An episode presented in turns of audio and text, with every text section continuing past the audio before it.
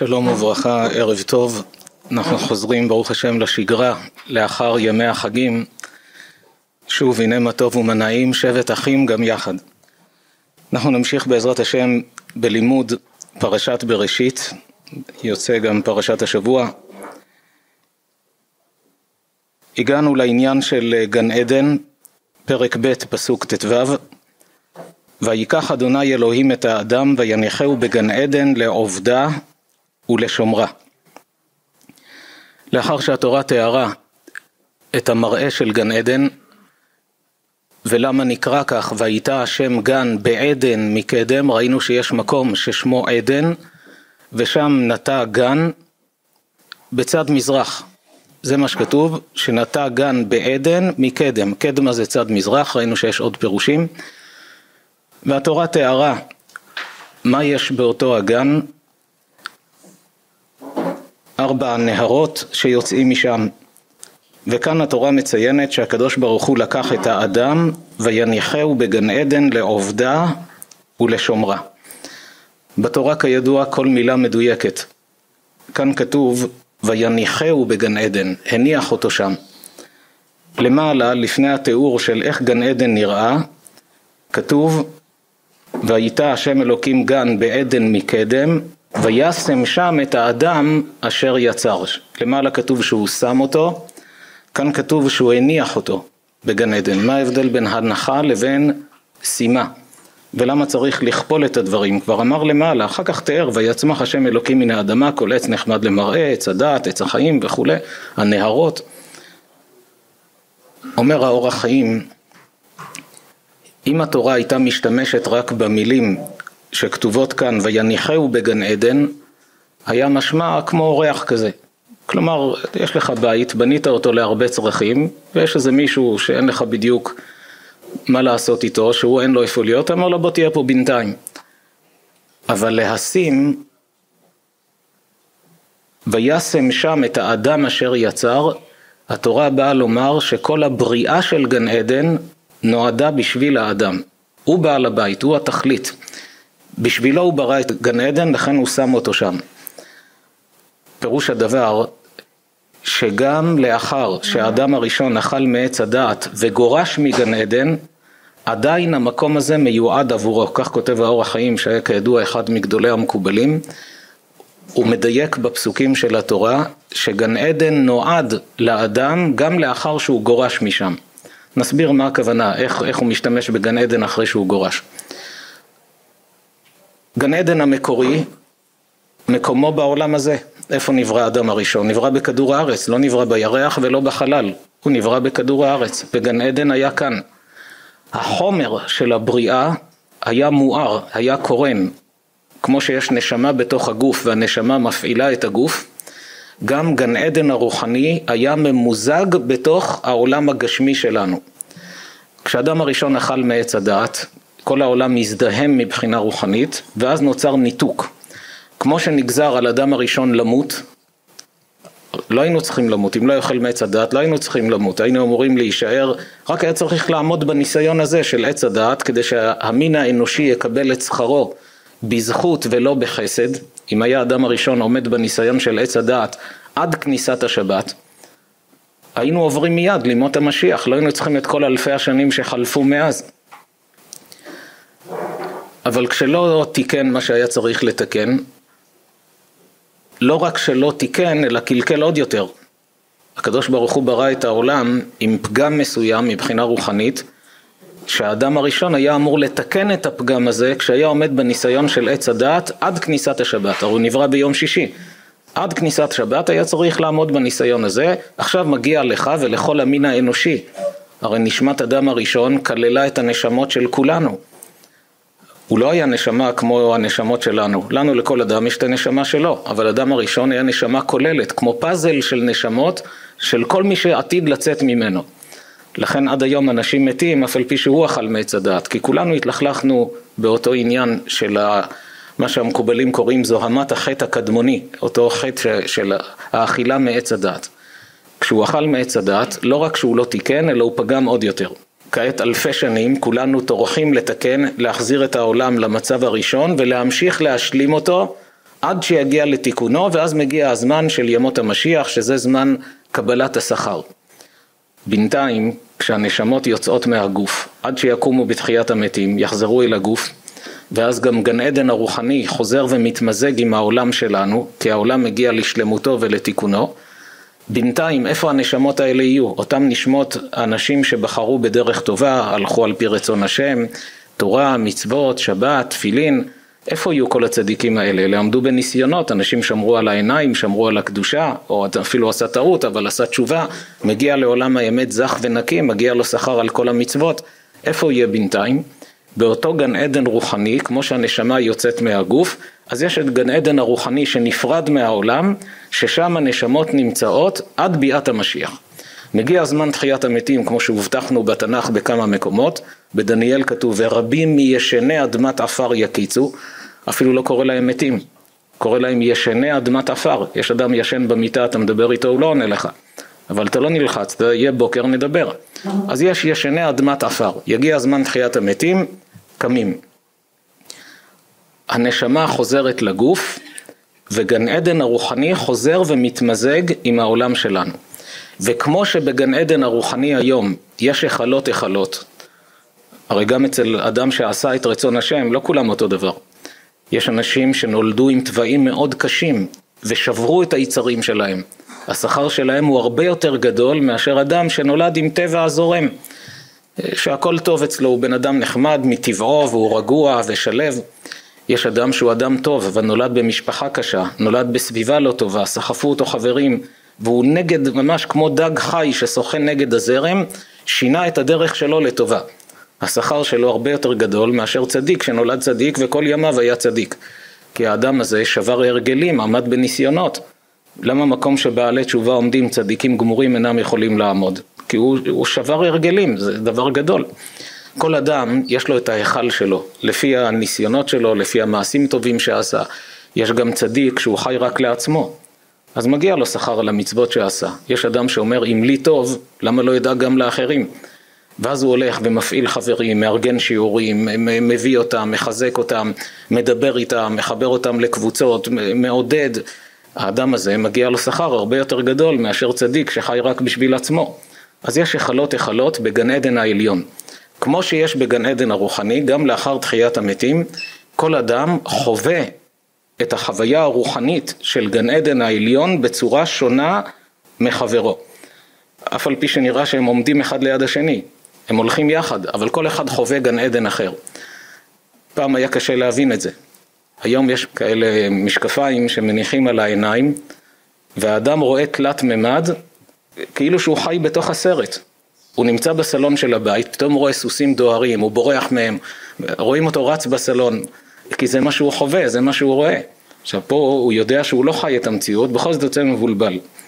שם האדם יחיה את המציאות האמיתית, בגן עדן האמיתי, האדם יחיה את המציאות, כל אדם לפי רמת ההשגה שהוא זכה לבנות את עצמו, כשהוא חי בעולם הזה. זאת אומרת, התקופה הזו, העולם הזה, זה זמן העבודה. לעתיד לבוא זה זמן קבלת השכר. כל אדם ואדם, לפי הגיעו, לפי תרחתו, זה מה שאומרת המשנה בפרקי אבות, העולם הזה דומה לפרוזדור בפני העולם הבא, התקן עצמך בפרוזדור, כדי שתיכנס לטרקלין. כאן האדם בונה ומעצב מה הוא יחווה, מה הוא יראה לעתיד לבוא, שזוהי התכלית של הבריאה. הקדוש ברוך הוא ברא את העולם כדי להיטיב לבני אדם, להתענג על השם וליהנות מזיו שכינתו, אבל לא ברמה של עני שמקבל צדקה ומתבייש, אלא כמו אדם שעבד, עמל וטרח ומקבל משכורת בגב זקוף. אז כל אדם לפי מידת ההתגברות על היצרים, על הניסיונות, זה השכר שהוא מקבל. לכן אומר האור החיים, זה מה שכתוב כאן בפסוק ח', והייתה השם אלוקים גן בעדן מקדם, וישם שם את האדם אשר יצר. לומר לך שזו התכלית שלו, התכלית של גן עדן בשביל האדם, שם אותו שם.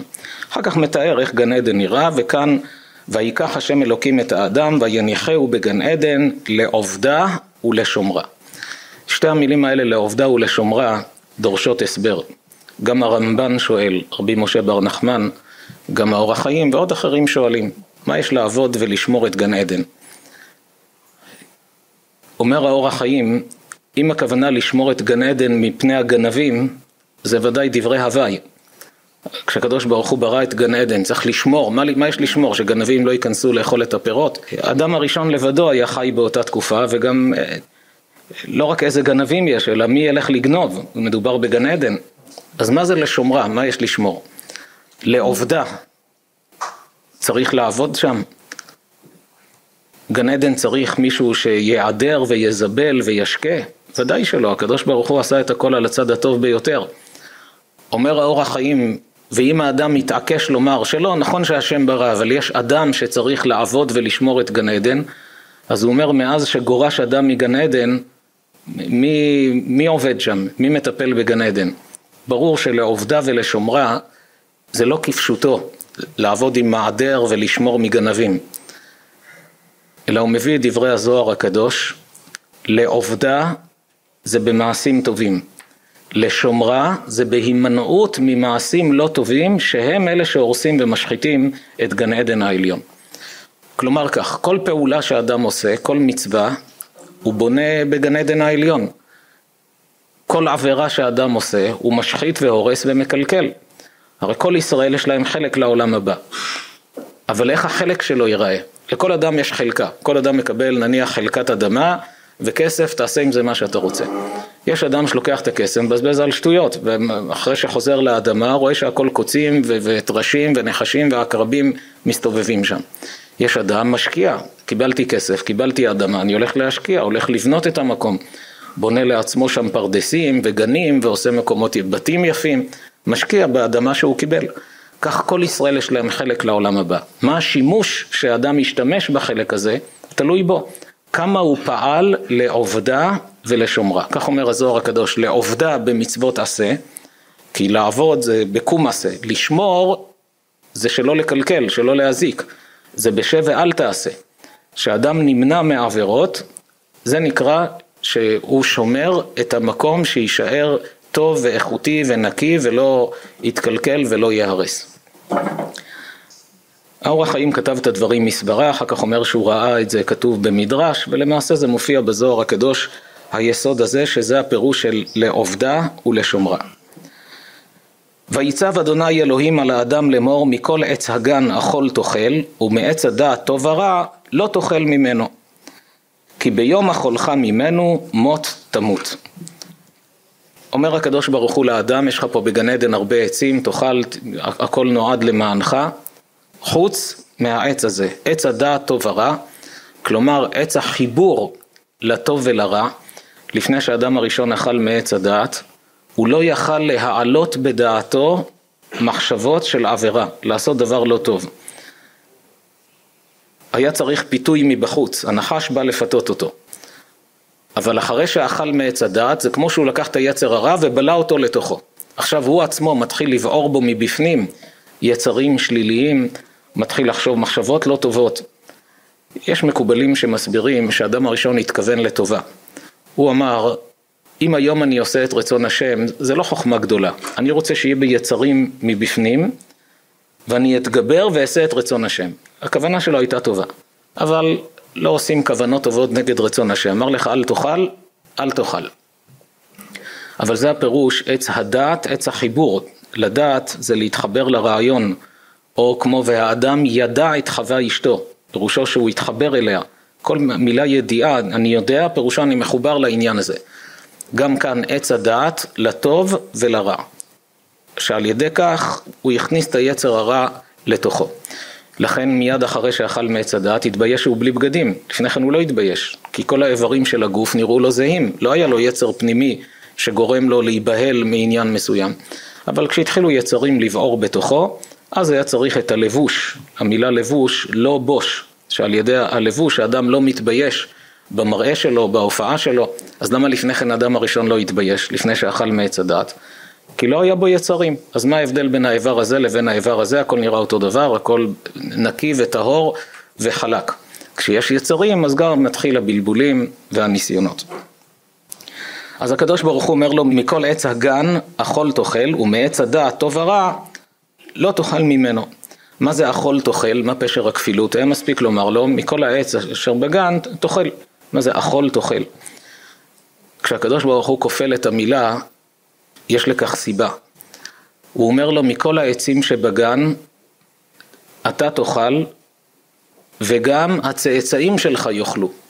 כל זמן שאתה לא תאכל מעץ הדעת, אתה תישאר כאן, אז אכול בהווה ותאכל בעתיד, כי אתה לא תגורש מכאן.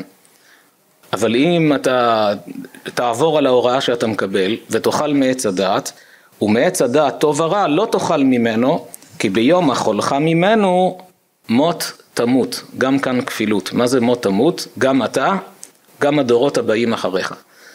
כי אם אתה תתלכלך בחטא הזה, אתה מזיק לא רק לעצמך, אתה מזיק גם לדורות הבאים. כשהקדוש ברוך אומר לו, אל תאכל, כי אם תאכל מות תמות, הדבר אינו דומה לאנשים קלי דעת שמאיימים אחד על השני, ואחד שכועס על השני, הוא אומר לו, אם לא תיתן לי את מה שאני רוצה, אני ארוג אותך, או אני ארצח אותך. זה שפה של אנשים ירודים. הקדוש ברוך הוא לא מדבר בצורה כזו, להגיד לו, אם לא תאכל, אז אני ארוג אותך. ודאי שלא זה הכוונה. ולא רק כאן, כל, כל הענישה, כל הייסורים שהתורה אומרת שאם לא תשמעו ולא תעשו, אז יקרה כך וכך, שדברים קשים, שהתורה אומרת שאם לא נלך בדרך השם, יקרו אסונות.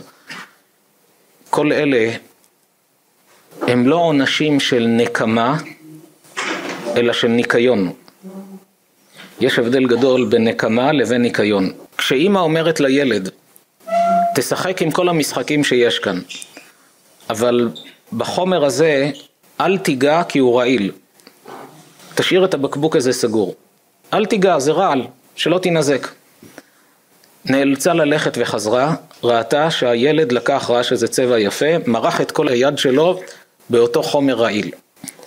ויודעת שכל רגע שעובר, החומר הרעיל הזה נספג לו בגוף, יכול להיכנס למחזור הדם ולהרוג אותו.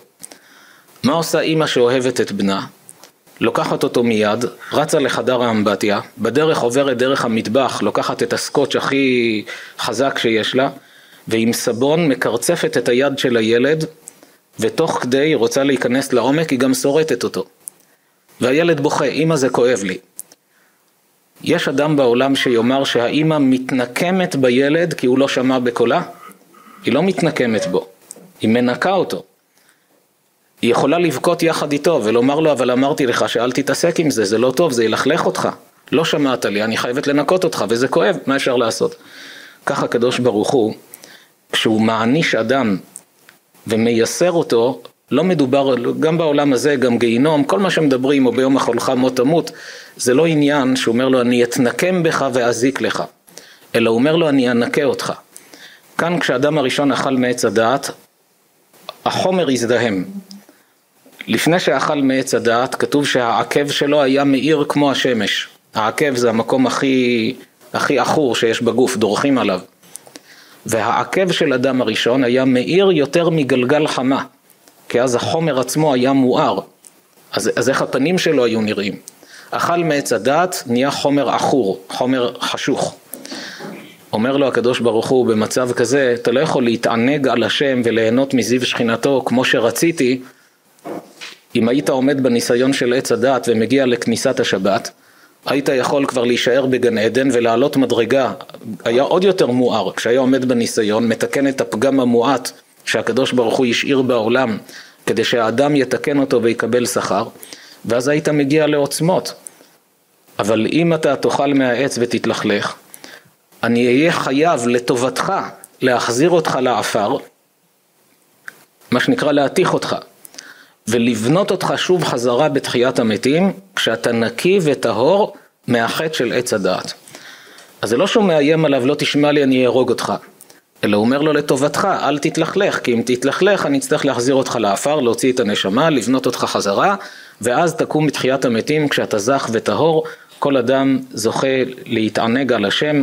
הרמחל בספר דרך השם, מרחיב בעניין הזה, אני אמר את דבריו בקצרה, מי שאוהב עומק כדאי ללמוד ספר דרך השם. כל השאלות הגדולות האלה של תכלית הבריאה ולמה יש בעולם כך וכך, כל השאלות הגדולות בספר דרך השם, מסביר הרמח"ל את הדברים, יש היום גם ספר דרך השם עם פירושים שכתבו עליו, כי השפה שלו שם קצת קשה, העברית שלו היא עברית קשה, צריך להבין אותה, אבל מי שמתרגל לשפה של ספר דרך השם, מתאהב בעברית יותר מהעברית הרגילה, כי שם הוא מתמצת במילים מאוד אה, עוצמתיות כל דבר ודבר. אז שם הוא כותב שכשהנשמה נמצאת בתוך הגוף בזמננו, כשהגוף האחור חוסם את הנשמה, כשאנחנו עושים מצוות, האדם יכול להרגיש שמחה. הנה עזרתי לאדם, הנחתי תפילין, שמרתי שבת, שמרתי על העיניים, עמדתי בניסיון. אדם יכול להרגיש שמחה וסיפוק, אפילו שהוא לא אכל ולא שתה שום דבר, אבל הוא מרגיש סיפוק, יצא משיעור תורה, מרגיש מילוי, כי הנשמה טוב לה. אבל הגוף חוסם, הגוף האחור לא נותן לנו להרגיש את העוצמות האמיתיות של מה שהנשמה מרגישה, כשאנחנו עושים מעשים טובים ועומדים בניסיונות. אומר הרמחל שהדבר דומה בתקופה שלנו, הנשמה למה היא דומה? לניצן של פרח שעטוף בקליפה הזאת. כל מי שראה ניצן של ורד למשל, מה אתה רואה מבחוץ? קליפה משעממת כזו. אבל אתה עודר ומשקה ומזבל ונותן לשיח של הוורדים או השושנים את כל הצרכים שלו. ועובר שבוע, שבועיים, עובר זמן, ואתה ממשיך לעבוד קשה. מה קורה בתוך הניצן? מבחוץ אתה לא רואה כלום. אתה רואה קצת שהוא גדל, רואה איזה שינוי, אבל בפנים מתחילים להתפתח עלי כותרת יפים, צבעים נפלאים, שילובי צבעים, ריחות, מערכת שלמה נבנית שם. כשהפרח נפתח, אתה עומד נפעם, איזה יופי של פרח, איזה ריחות. המשל הזה הוא חיוור ביחס למה שקורה לנשמה בתוך הגוף. כל מצווה שהאדם עושה, הנשמה הולכת ונבנית. כל התגברות על יצר הרע, הנשמה הולכת ונבנית. כשהיא יוצאת מהגוף, כשאדם נפטר מהעולם, היא פורחת בזהוריה, כך הלשון שלו. היא מגיעה, הכל בא לידי ביטוי, אין את, ה, את, ה, את הגוף שחסם את הנשמה. מגיעה לגן עדן העליון, שם רואים צדיק מגיע, איזה עוצמות, איזה, כמו במזמור אשת חיל. היה לנו כאן שיעור על אשת חיל במשל ובנמשל, שיעור שלם הקדשנו למשל ושיעור שלם לנמשל. אמרו לי שמאז היו בו הרבה צפיות, מספר לא רגיל של צפיות בשיעור הזה, גם ברשת. אנשים רוצים ללמוד את המזמור הזה אשת חיל. שם במשל מדבר על הראיה היהודיה. בנמשל מדבר על נשמת הצדיק. כל אדם, בן איש, בן אישה שהולכים בדרך השם, כל המזמור הזה מהלל ומשבח את האדם שזוכה ללכת בדרך נכונה. וכמו שרש"י כותב, בספר משלי, אשת חיל כתוב בסוף ספר משלי, בספר משלי המיוחד בו שגם המשל אמיתי וגם הנמשל אמיתי. יש משלים שהם לא נכונים. רק הנמשל נכון. אם אומרים לך שארנבת פגשה צב ושאלה אותו שאלה והאריה פגש את השואל והתווכחו, המשל הזה הוא אמיתי. משל לא אמיתי. הוא לא פגש את הצב ולא דיבר איתו ולא שום דבר. אבל הנמשל, הרעיון שיוצא משם הוא אמיתי. בספר משלי המשל הוא אמיתי מצד עצמו, במזמור אשת חי למשל, כך כל ספר משלי. והנמשל גם הוא אמיתי מצד עצמו, שכל אחד הוא חשוב. אז שם גם כן רואים את ההלל ואת השבח של אדם שזוכה ללכת בדרך השם, לאיזה מדרגות, לאיזה מעלות הוא מגיע.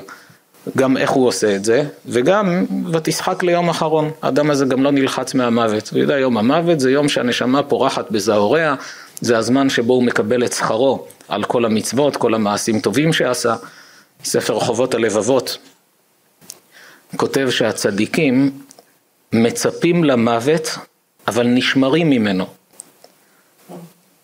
מה הכוונה? מי מצפה למוות? מישהו רוצה למות? ואם מצפים, אז למה נשמרים? אבל אם ניקח את הדבר כמשל, אדם שמציעים לו, נניח אדם מובטל, והוא יודע לרצף, הוא רצף מוצלח מאוד. בא אליו חבר קבלן, הוא אומר לו, תשמע, אני לקחתי פרויקט של ארמון פאר, ואני צריך רצף. המשכורת שאני משלם, אלף דולר ליום. שמונה שעות עבודה, אלף דולר ליום, תנאים טובים. אני צריך אותך לחודש. שמח שמחה גדולה, מעולה. הולך ועובד במרץ, יודע, זה אדם נאמן, אמר אלף זה יהיה אלף. יומיים לפני סיום העבודה, הרי הוא עכשיו מחכה ליום השלושים, כדי לקבל את השלושים אלף דולר. אם נוריד שבתות, אז מה שנשאר. הוא רוצה לבוא ומחכה ליום הזה, לקבל את המשכורת. אם יומיים לפני סיום העבודה, יאמר לאותו קבלן, אתה שם לב שלא סיימנו לעבוד, אני צריך אותך עוד ארבעה ימים. אתה מוכן להישאר עוד ארבעה ימים ולקבל את כל המשכורת בסוף הארבעה ימים? מה הוא יענה? ודאי, מה השאלה? זאת אומרת, הוא מצפה לסיום העבודה, אבל הוא רוצה שזה יהיה כמה שיותר מאוחר. כי כל יום שעובר אני מרוויח עוד. ככה צדיקים מצפים למוות, כי יודעים זה יום קבלת השכר, כל העולם הזה עראי, הכל הבל. אבל אני רוצה להאריך ימים כמה שיותר. כי כל יום שאני חי, זה עוד מצווה ועוד ברכות ועוד שבת ועוד תפילים ועוד חסד ועוד התגברות על יצרים. אז זה עוד אוצרות שאני מרוויח כל יום. אז אמנם ותשחק ליום אחרון, אבל הוא רוצה לדחות את זה כמה שיותר, ושומר על הבריאות שלו. לא לחינם הרמב"ם כתב את הלכות הנהגת הבריאות, שאדם יאכל מה שבריא לגוף ולא מה שטעים לחך, ולא יאכל עד שתתמלא קרסו, אלא יפחות כמו רביע מסביעתו, שלא יתמלא יותר מדי. רבע לפני, תעצור, תקם רענן, בריא, שבע, אבל לא עמוס, וגם מערכת העיכול, ושיתעמל בכל יום. אומר הרמב"ם, צריך כל יום לעייף את הגוף, ושיפנה את ה... לא ישאיר פסולת בתוך הגוף, שצריך להתפנות שיתפנה. אלה ארבעת הכללים שהרמב"ם נותן לנו על איכות המזון, כמות המזון, פעילות גופנית ופינוי הפסולת. והרמב"ם כותב אחר כך שמי שעושה את הדברים האלה, מקפיד עליהם, אני ערב לו שיאריך ימים ולא יצטרך רופא כל ימיו. וימות רק מזקנה, אבל יהיה בריא לאורך ימים. הוא מוסיף, אלא אם כן הוא נולד כבר עם מחלות, או שהוא כבר הזיק לעצמו, אז פה אומר אני לא לוקח אחריות. אבל אדם ש... ששמר על כללי הבריאות כל ימיו לפי ארבעת הכללים האלה, אומר הרמב"ם, אני ערב לו שהוא ימות מתוך זקנה ולא יצטרך רופא כל ימיו. זה גם דבר צריך לתת עליו דגש, כמה צריך לשמור על הבריאות של הגוף. באמת אם שואלים אנשים, אנשים שמאמינים בבורא עולם, נשאל אנשים, תגיד, רוב האנשים שמתים בעולם, הם מתים בזמן שהקדוש ברוך הוא קבע להם מראש? רוב האנשים יענו שכן, מה השאלה? לא, לא רוב, כול, כולם, כל אדם מת בזמן שבורא עולם קבע לו. חז"ל אומרים שזה לא כך. במדרש כתוב שמתוך מאה אנשים, רק אחד מת בגיל שבורא עולם קבע לו, ו-תשעים ותשעה מתים בפשיעה. מה זה פשיעה? פשעו בשמירת גופם. שלא שמרו על הבריאות של הגוף, אז מתו כמה שנים לפני הזמן, כי פשעו בשמירת גופם. אבל אם היו שומרים על הבריאות, היו יכולים להאריך ימים עוד כמה שנים, ולמות בגיל שהקדוש ברוך הוא קבע לו. כי לאדם יש בחירה, יכול לעזור לעצמו, יכול להזיק לעצמו. אלה יסודות שכל אדם צריך לקחת אותם לעצמו. על כל פנים נחזור לעניין, כשהקדוש ברוך הוא אומר לאדם הראשון, שביום החולך ממנו מות תמות, הוא לא מתכוון לומר לו שאני אתנקם בך, אלא אנקה אותך לטובתך. כי תיאלץ לחזור לאפר ולהיבנות שוב בתחיית המתים כשאתה נקי וטהור. אומר הרמחל, כשמגיע הזמן תחיית המתים, הגוף שנרכב בקבר נבנה חזרה. הזוהר הקדוש מסביר איך יהיה תחיית המתים. בתנך כתוב שיהיה תחיית המתים, אבל איך יהיה לא כתוב בתנך. הזוהר מסביר על פי הסוד, שיש עצם קטנה בעורף של האדם, שהעצם הזו אינה נאבדת. מה שלא יעשו לגוף, העצם הזו נשארת. כלומר, גם אם ישרפו את האדם הזה בכבשנים של אושוויץ, גם אם דגים יאכלו אותו, העצם הזו נשארת. לאחרונה נודע לי שהמדענים מכירים באיזה עצם שיש בעורף, גם של בעלי חיים, והם טוענים שכשכל הגוף נרקב, העצם הזו נשארת. עצם קטנה, הראו לי את התמונה שלה שנמצאת בעורף, אז אולי זה העצם שדיברו חכמים. כי לא, לא הגדירו לנו על איזה עצם, אמרו שיש בעורף עצם כזו, שהיא נשארת תמיד.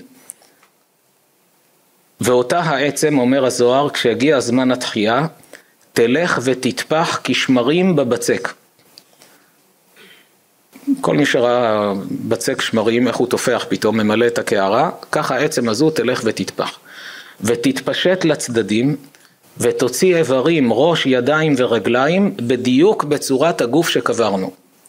ואז הנשמה, שהיא האדם האמיתי, הנשמה לא מתה אף פעם, חוזרת הנשמה אל הגוף, ללבוש החדש שהוכן לה, כי הגוף זה רק בגד, וכך האדם קם בתחיית המתים.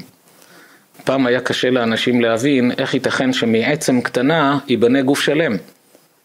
אבל היום מי שמכיר את השיבוט הגנטי, מה שעשו עם הכבשה דולי.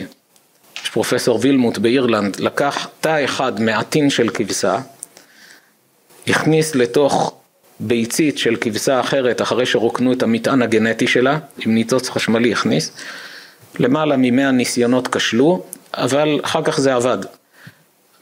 אותה ביצית, עם התא שהוכנס מעטין של כבשה אחרת, התחילה לשכפל את עצמה, כמו שעובר מתפתח, כששתלו אותה ברחם של כבשה שלישית, ומזה נולדה הכבשה דולי המפורסמת, אחר כך עשו את זה בעוד בעלי חיים. והכבשה הזו שנולדה היא קופי, ממש העתק גמור של הכבשה שממנה לקחו את ה-די אן איי, התא הראשוני.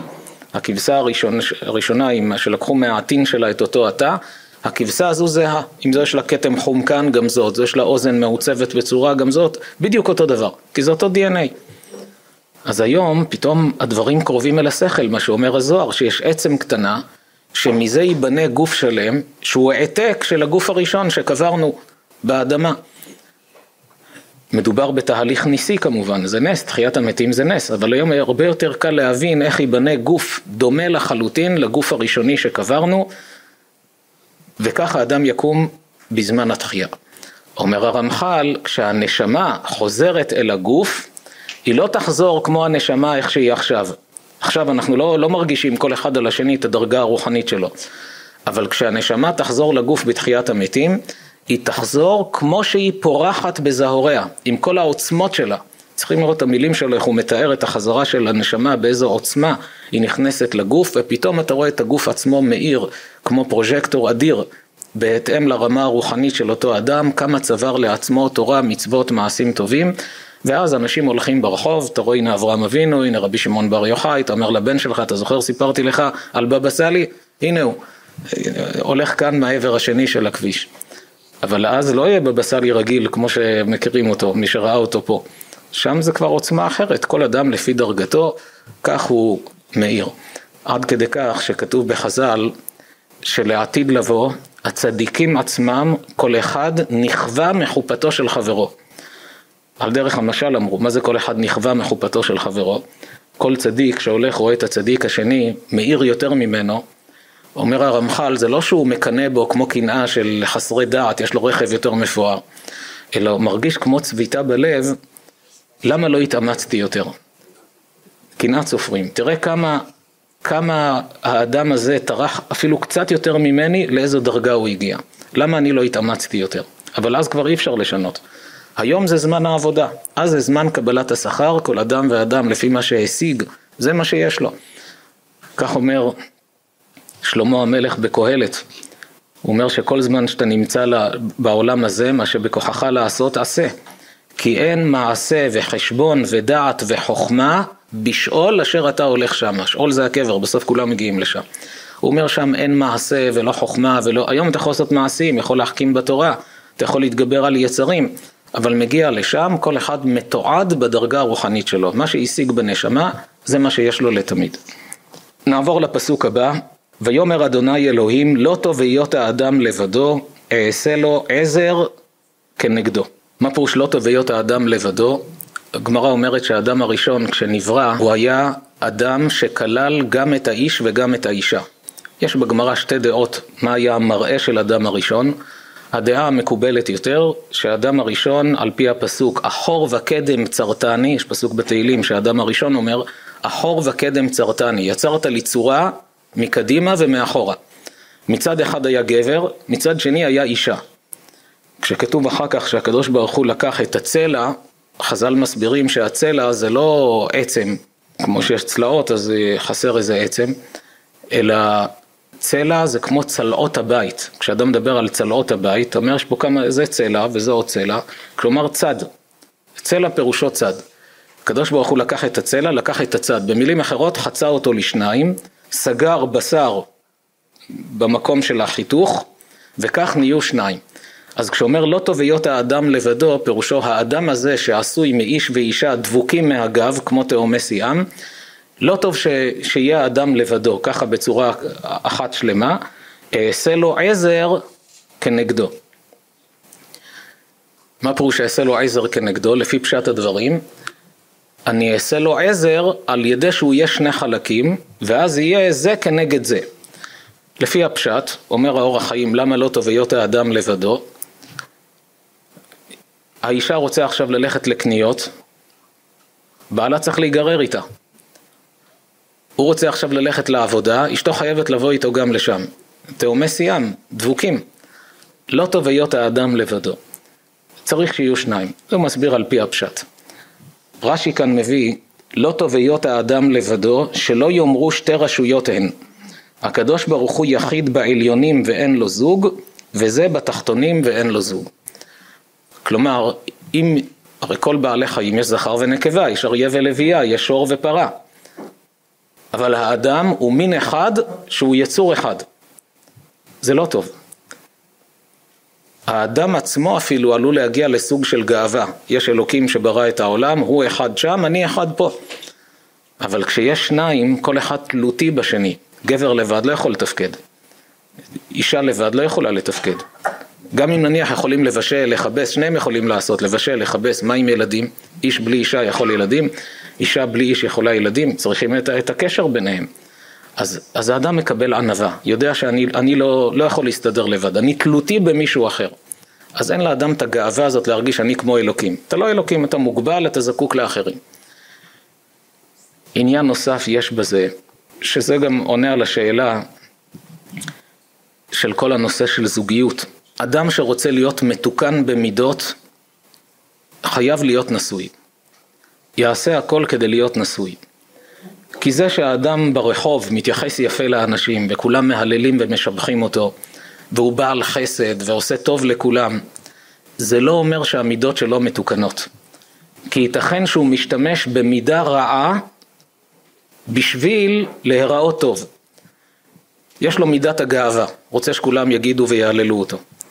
אז בעולם הוא מרשים את כולם, איך הוא עוזר, ומי שצריכה עזרה עם מסלים אז הוא בא ועוזר לה, והוא רואה אדם זקן עוזר לו לעבור את הכביש, ומעצבנים אותו בעבודה והוא מגיב ברוגע, בפנים הוא בוער. אבל מה, אני אראה שאני עצבני, יגידו, מה יגידו עליי? אז הוא משחק משחקים. כלומר, האמת של המידות של האדם לא באות לידי ביטוי כשהוא לא נשוי. כשהאדם נשוי, אז המידות באות לידי ביטוי. אפילו אדם לפני החתונה, מי שיראה אותו איך הוא מתנהג עם אשתו שבועיים לפני החתונה, ואיך הוא מתנהג שבועיים אחרי החתונה, משהו השתנה שם. מה קרה? עכשיו הוא נשוי. לפני כן הוא היה מחזר אחריה, שלא תברח לו. אבל עכשיו שהיא איתו, זהו, מרגיש שהוא לא... עכשיו זה המבחן האמיתי. האם יש לו מידות טובות? האם הוא מתוקן במידות? האם הוא שולט בכעסים שלו? כי כל המשחקים שעשה בחוץ, כעת זה לא... אין אותם. זה כמו שמספרים על אדם אחד, שהיה ידוע בשכונה שהוא בעל חסד מספר אחד. מי שעובר דירה, הוא הראשון לעזור לו. מי שאישה הולכת עם סלים, הוא הראשון.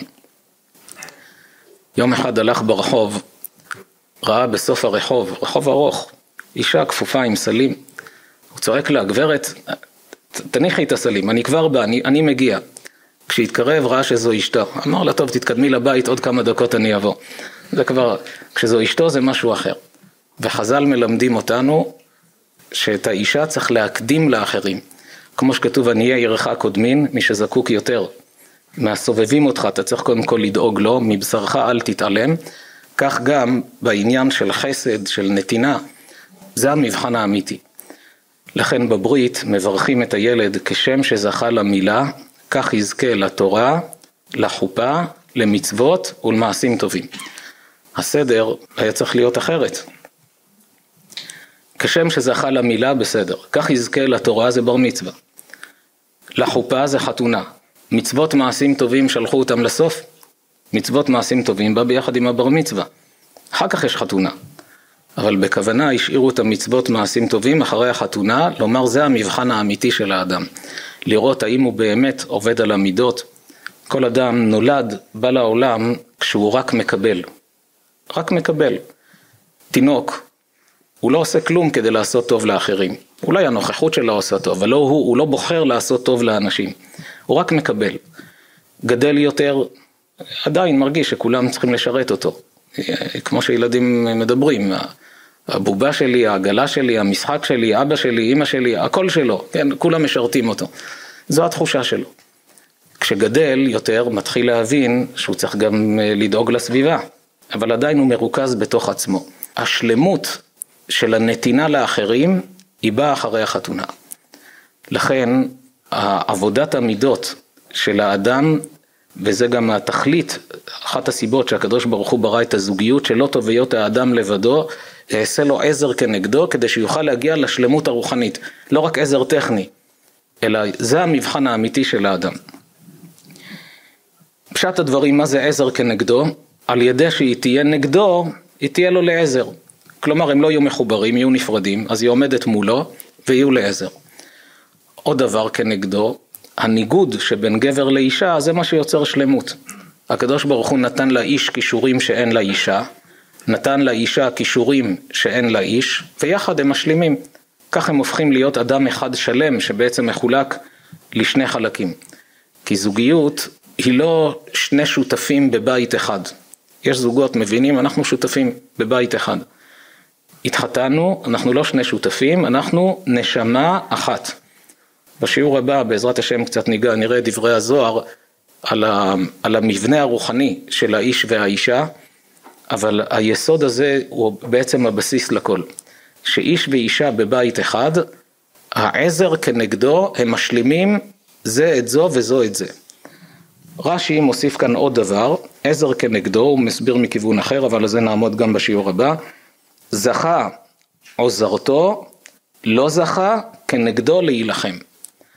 כלומר, בזוגיות אפשר או להגיע למצב של האושר הכי גדול בחיים, זוג שיש להם שלום בית, אפשר להשוות בין לפני החתונה לאחרי החתונה, איזה אושר, איזו שמחה, איזה סיפוק, כשיש שלום בית בזוגיות.